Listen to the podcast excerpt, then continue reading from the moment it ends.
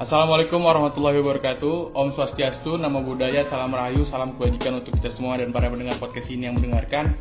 Uh, Kembali lagi bersama saya melalui Kementerian Inovasi dan Karya di program kerja SDG Talk BMPSIP UB 2020 uh, Pada siang hari ini saya uh, bersama seorang narasumber yaitu Kak Aulia Iza dari Badan Riset Fakultas Ilmu Sosial dan Ilmu Politik tahun 2020 periode 2020 sampai 2021. Uh, pada siang hari ini tema yang akan kita bawakan adalah poin kelima di SD, SDGs yaitu uh, woman empowerment dan juga kesetaraan gender. Mungkin Kak Aul bisa memperkenalkan diri terlebih dahulu. Oke, selamat siang teman-teman semuanya. Uh, perkenalkan, namaku Aulia Iza, aku dari jurusan Sosiologi Angkatan 2018 uh, hari ini uh, dengan sangat terima kasih kepada uh, BEM eh, Kementerian Inovasi dan Karya karena telah uh, mengundang saya sebagai narasumber pada podcast uh, yang kali ini untuk membahas SDGs di poin kelima tentang kesetaraan gender seperti itu.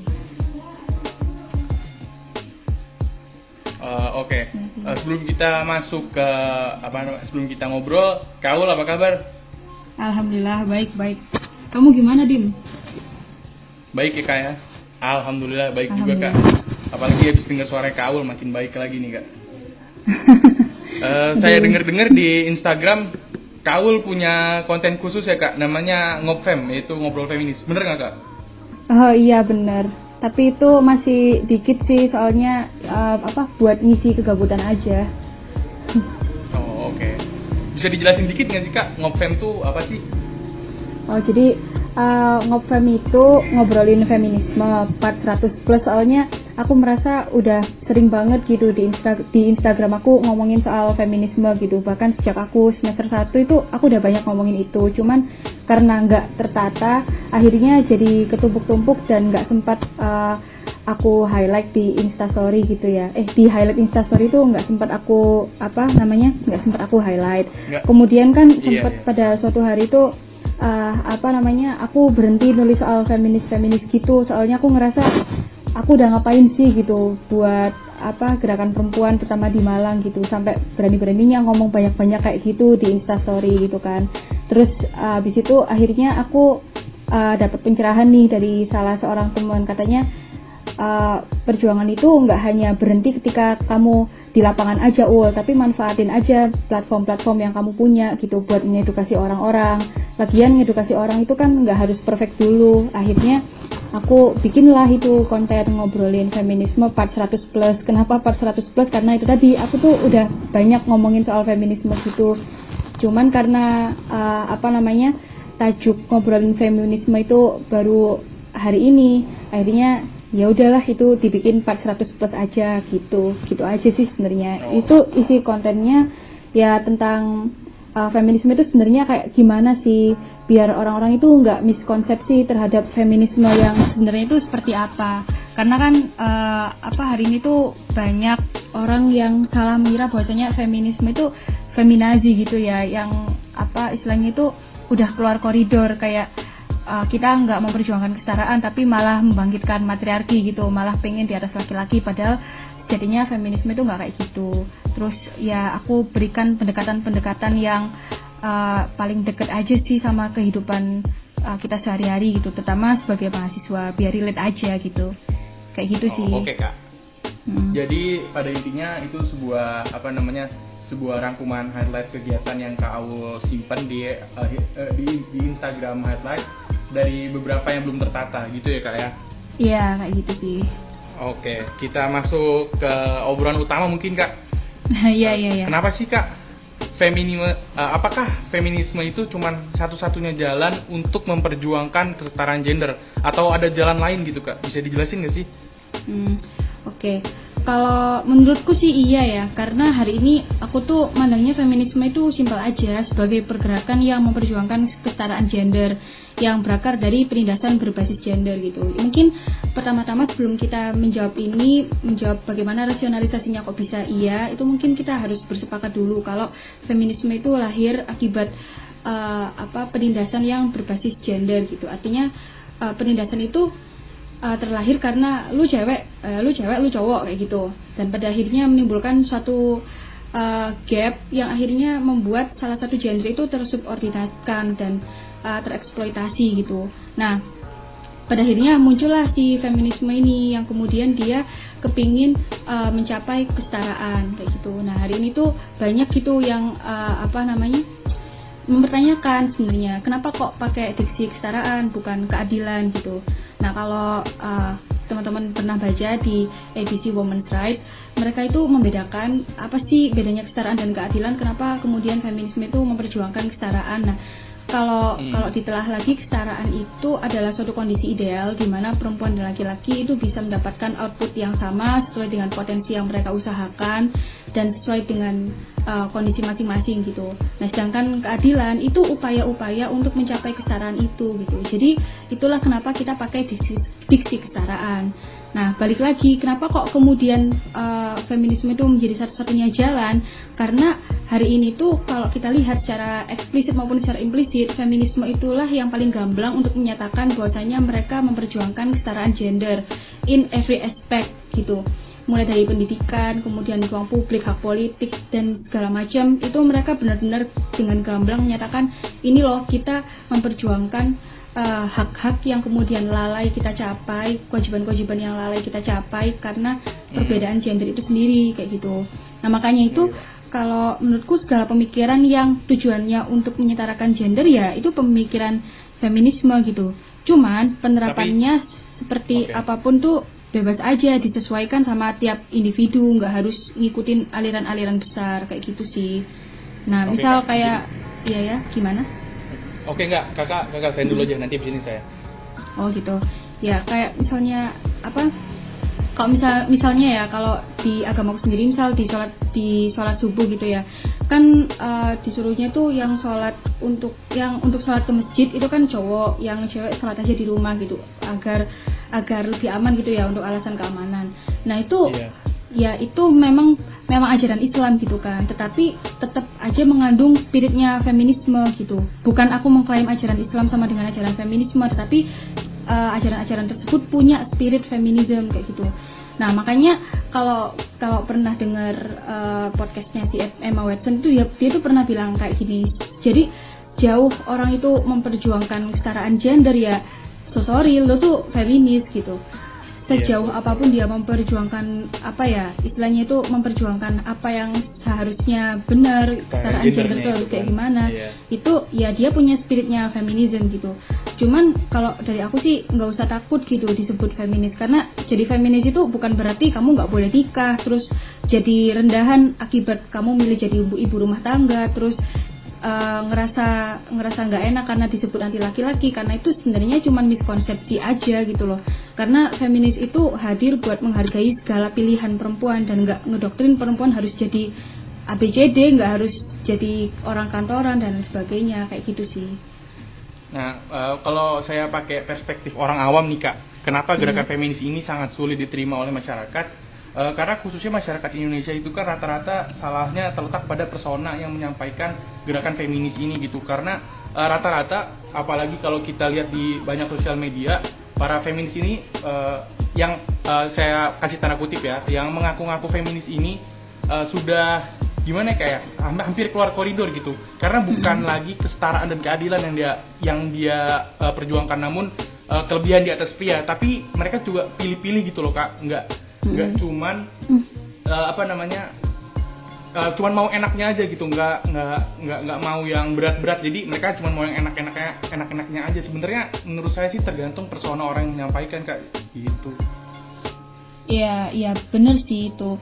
Dan satu lagi kenapa kok feminisme itu akhirnya kayak sulit gitu untuk menyentuh orang-orang Indonesia? Itu satu bahasa yang digunakan oleh feminis hari ini tuh ketinggian gitu. Sehingga disinyalir nah, feminis banget, itu banget. adalah uh, apa ya istilahnya istilahnya itu su suatu ideologi buat orang-orang borjuis berpendidikan aja padahal nah kayak feminism, lebih eksklusif gitu ya kan? Mm -mm, iya padahal feminisme itu seharusnya iya, menyentuh Uh, uh, benar. Segala ranah, ya kan? Iya, menyentuh ke akar rumput juga gitu. Misalnya hmm, feminisme itu kan banyak aliran tuh. Salah satunya ada yang namanya ekofeminisme yang hari ini tuh lagi hmm. booming banget gitu.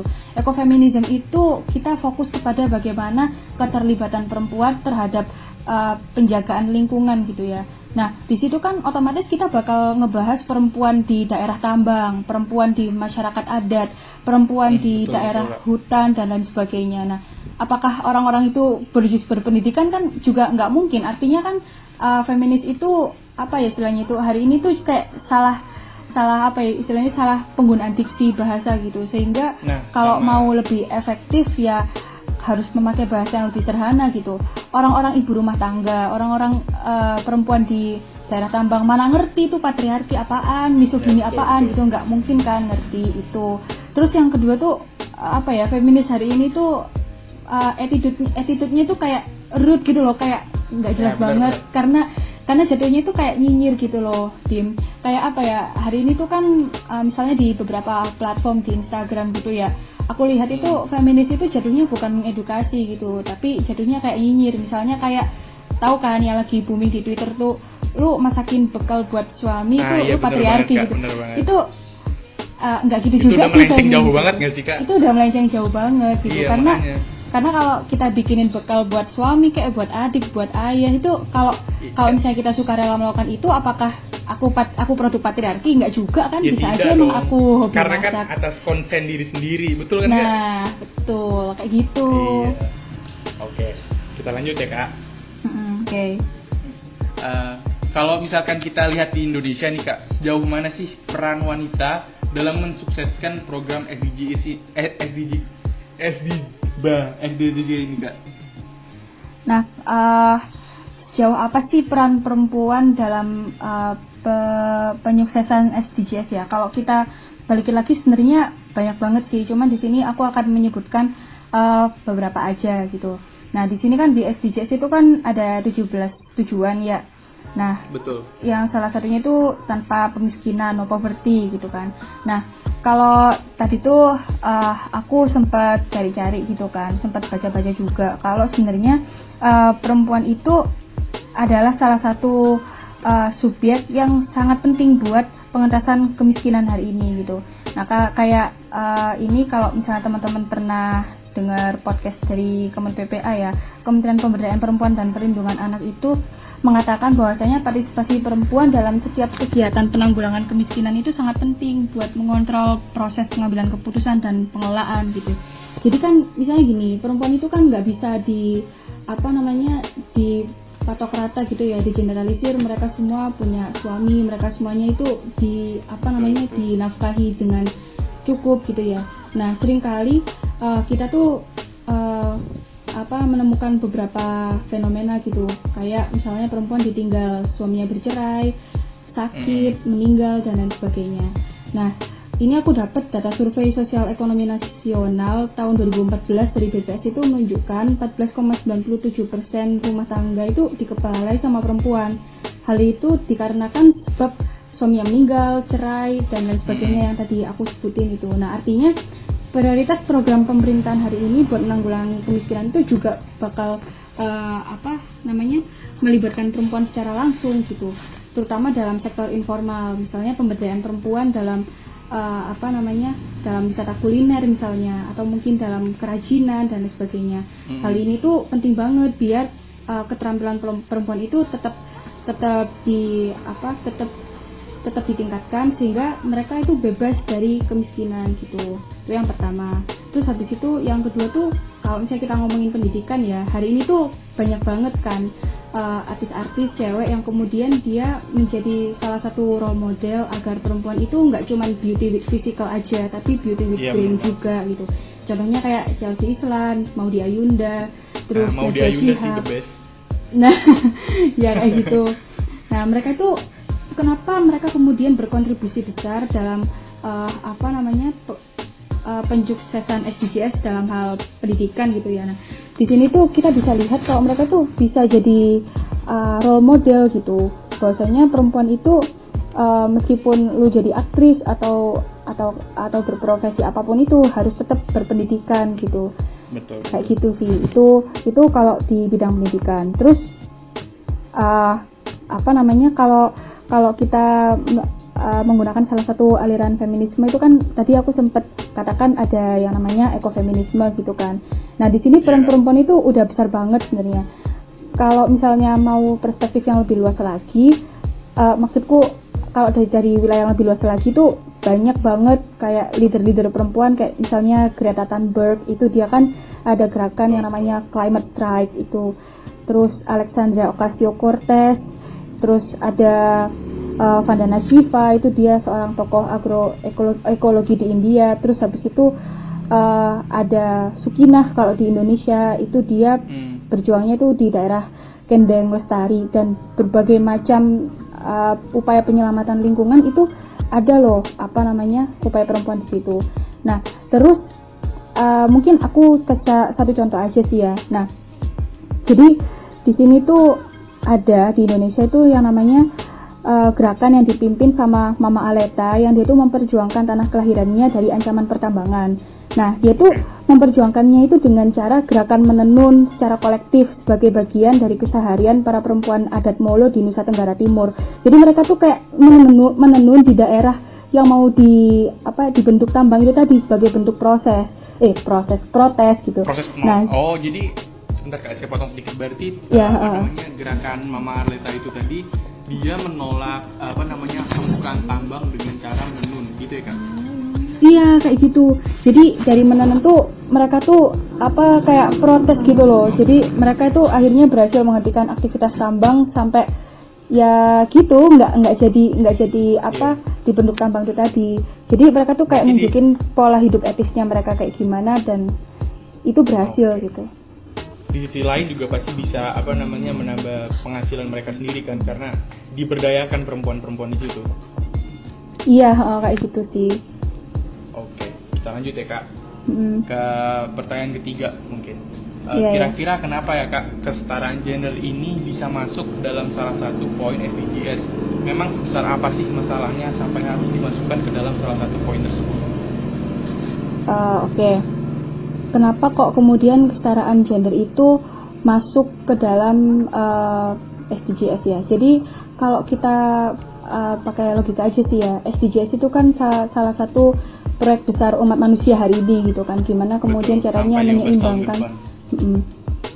Yap, gimana caranya menyeimbangkan eh, alam, kemudian kehidupan manusia dengan berbagai tujuan 17 poin eh, 17 tujuan tadi lah ya kayak gitu. Nah, Betul, Eh, aku pikir untuk menyukseskan itu kita itu perlu dukungan dari dari semua orang gitu, dari cowok maupun cewek gitu. Nah, kalau yang terlibat di SDGs ini tuh hanya satu gender saja, apakah bisa eh, sukses gitu kan? Pastinya enggak. Ah, ah, artinya kita perlu kerjasama gitu antara perempuan dan laki-laki dalam kemudian eh, apa mewujudkan kesetaraan gender tadi agar kita semua itu bisa berkontribusi secara uh, bebas, bisa berkontribusi secara penuh kayak gitu. Nah, kenapa kok hari ini feminisme itu masih eh kok feminisme? Kenapa kok hari ini kesetaraan gender itu masih penting gitu ya ke dalam SDGs? Padahal mungkin banyak orang itu udah berasumsi ngapain sih feminisme feminisme kesetaraan gender apaan padahal perempuan itu kan hari ini udah bebas gitu kan masuk ke ruang publik gitu nah kalau aku melihatnya hari ini tujuan utama dari kesetaraan gender itu sebenarnya perlakuan dan kesempatan yang setara kan tanpa memandang gender itu sendiri dan sebenarnya masih banyak banget Hmm. inequality atau ketidaksetaraan dalam masyarakat yang itu kaitannya sama persepsi terhadap gender kayak misalnya eh, kita lihatlah lapangan pekerjaan itu masih nggak ramah buat ibu-ibu dan posisi kepemimpinan teratas mayoritas itu masih dipegang sama laki-laki itu satu Betul. Kemudian yang kedua di negara berkembang itu ya nggak di Indonesia aja. Di India pun juga banyak anak perempuan itu masih putus sekolah dan menikah karena orang tua karena orang tua mereka itu melihat anak perempuan itu ya menguntungkan dari segi investasi ekonomi gitu. Kem- kemarin aku sempat baca-baca di India itu anak perempuan itu dinikahkan sebagai cara ngelunasin hutang gitu kan. Artinya itu nggak apa nggak manusiawi banget gitu sebagai manusia gitu ya itu dan sebenarnya di Indonesia tuh masih banyak seperti itu. Anak-anak putus sekolah karena nikah anak-anak putus sekolah karena uh, kondisi ekonomi yang nggak memungkinkan anak-anak putus sekolah yang kemudian uh, apa ya dia married by accident dan lain sebagainya itu masih jadi PR besar kita gitu. Terus yang ketiga nih banyak negara itu masih membolehkan pernikahan di bawah umur yang nantinya bakal memicu KDRT dan kemiskinan gitu. Nah masalahnya kan hari ini kalau di negara berkembang apa ya pikirannya pasti gimana caranya uh, mengurangi jumlah kepala yang dikasih makan gitu kan. Itu Benar-benar. akhirnya ya udah. soalnya. Mm, pertumbuhannya tinggi. Akhirnya ya udah kalau gua punya anak cewek ya udah nikahin aja gitu. Lumayan buat ngurangin kepala yang dikasih makan gitu kan. Nah Iya. terus satu lagi tuh aduh mau ngomong apa tadi? Oh ya hari ini tuh apa ya uh, feminisasi kemiskinan atau kemiskinan yang itu emang terjadi di perempuan itu masih banyak lagi karena banyak banget faktor yang menimbulkan itu. Kayak contohnya uh, pendidikan terus kemudian yang kedua itu faktor keturunan dan lain sebagainya. Itu sih yang membuat hari ini sebenarnya kesetaraan gender itu harus tetap digaungkan gitu. Belum lagi kalau hari ini itu yang paling uh, yang paling hit itu kan apa namanya kekerasan seksual itu kan harus benar-benar diselesaikan lagi. Kayak gitu sih. Berarti uh, buat teman-teman yang dengerin podcast ini, yang dengerin episode 2 ini kepada para uh, feminis-feminis keluar koridor atau feminazi, coba dengarkan Kak Aulia Iza. Jangan seenaknya saja mengotori nama feminis. Saya juga kadang-kadang gregetan sih Kak, apa namanya sama sama yang uh, apa namanya sama yang fenomena- fenomena-fenomena kayak gitu. Karena di satu sisi mereka mencoreng feminis gitu. Susah-susah namanya diperbagus tapi dijatuhkan lagi gitu sih. Hmm, iya sih aku juga menyayangkan banget itu. Soalnya kan kayak apa ya misalnya kalau pernah dengar uh, apa orang-orang tuh ngaku-ngaku ngaku-ngaku kayak apa tubuhku otoritasku ya terserah gua mau Nah, pakai itu, baju kayak gimana gitu.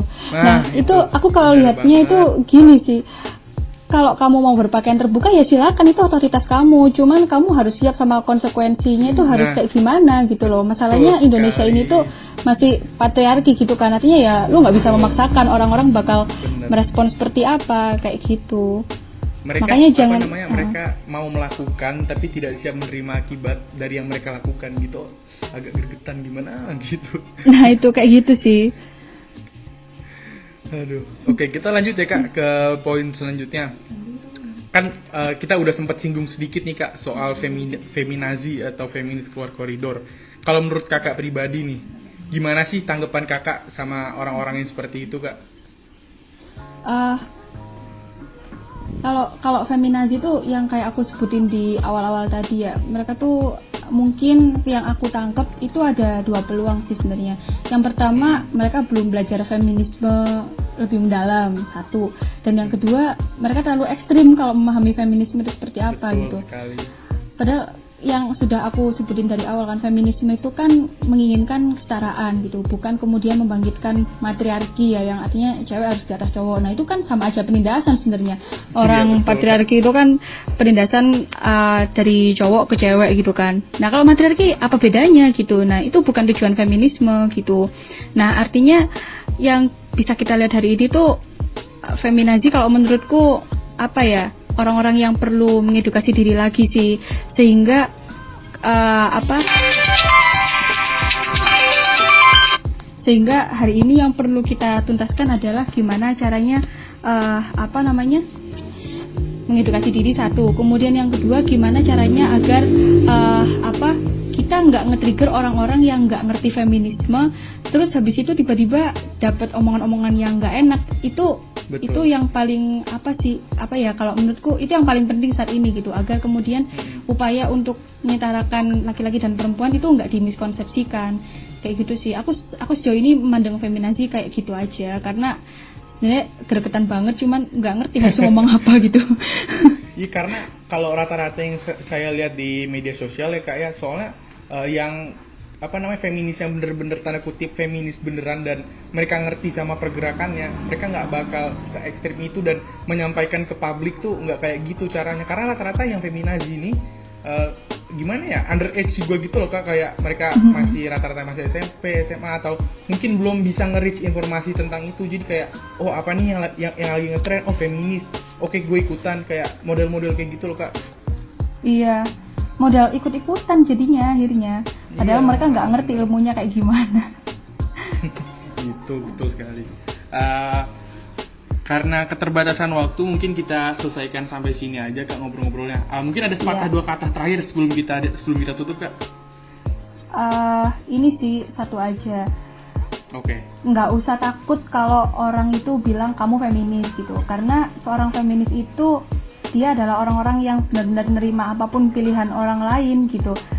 Uh, lo mau nikah, lo mau nggak nikah, lo mau berhijab, mau nggak berhijab itu individual choice-mu gitu. Kita di sini buat menghargai kamu dan kita tuh sebagai seorang feminis itu adalah orang-orang yang sebenarnya diberkahi dengan sebuah kemauan besar buat belajar hal-hal yang baru kayak misalnya hmm. uh, apa ya gimana sih caranya buat uh, apa menganalisis sesuatu yang ternyata basicnya itu akarnya itu dari karena kamu terlahir laki-laki dan kamu terlahir perempuan dan itu adalah sebuah masalah gitu yang harus kita selesaikan sampai hari ini.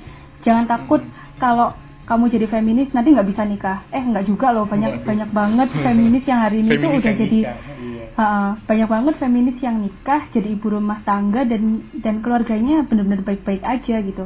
It's okay iya. gitu. Jadi jadi ya aku harap miskonsepsi soal feminis itu bisa kita apa bisa kita selesaikan bersama-sama dengan saling mengedukasi diri dan membuka pikiran aja kayak gitu sih. Oke terima kasih kak atas waktunya. Uh, teman-teman terima kasih atas uh, kemauan dan uh, willingnessnya untuk mendengarkan podcast ini. Stay tune terus di SDG Talk bareng Kementerian Inovasi dan Karya BPC UB 2020 saya Dimas Putra Ganda Senin Januar, signing out.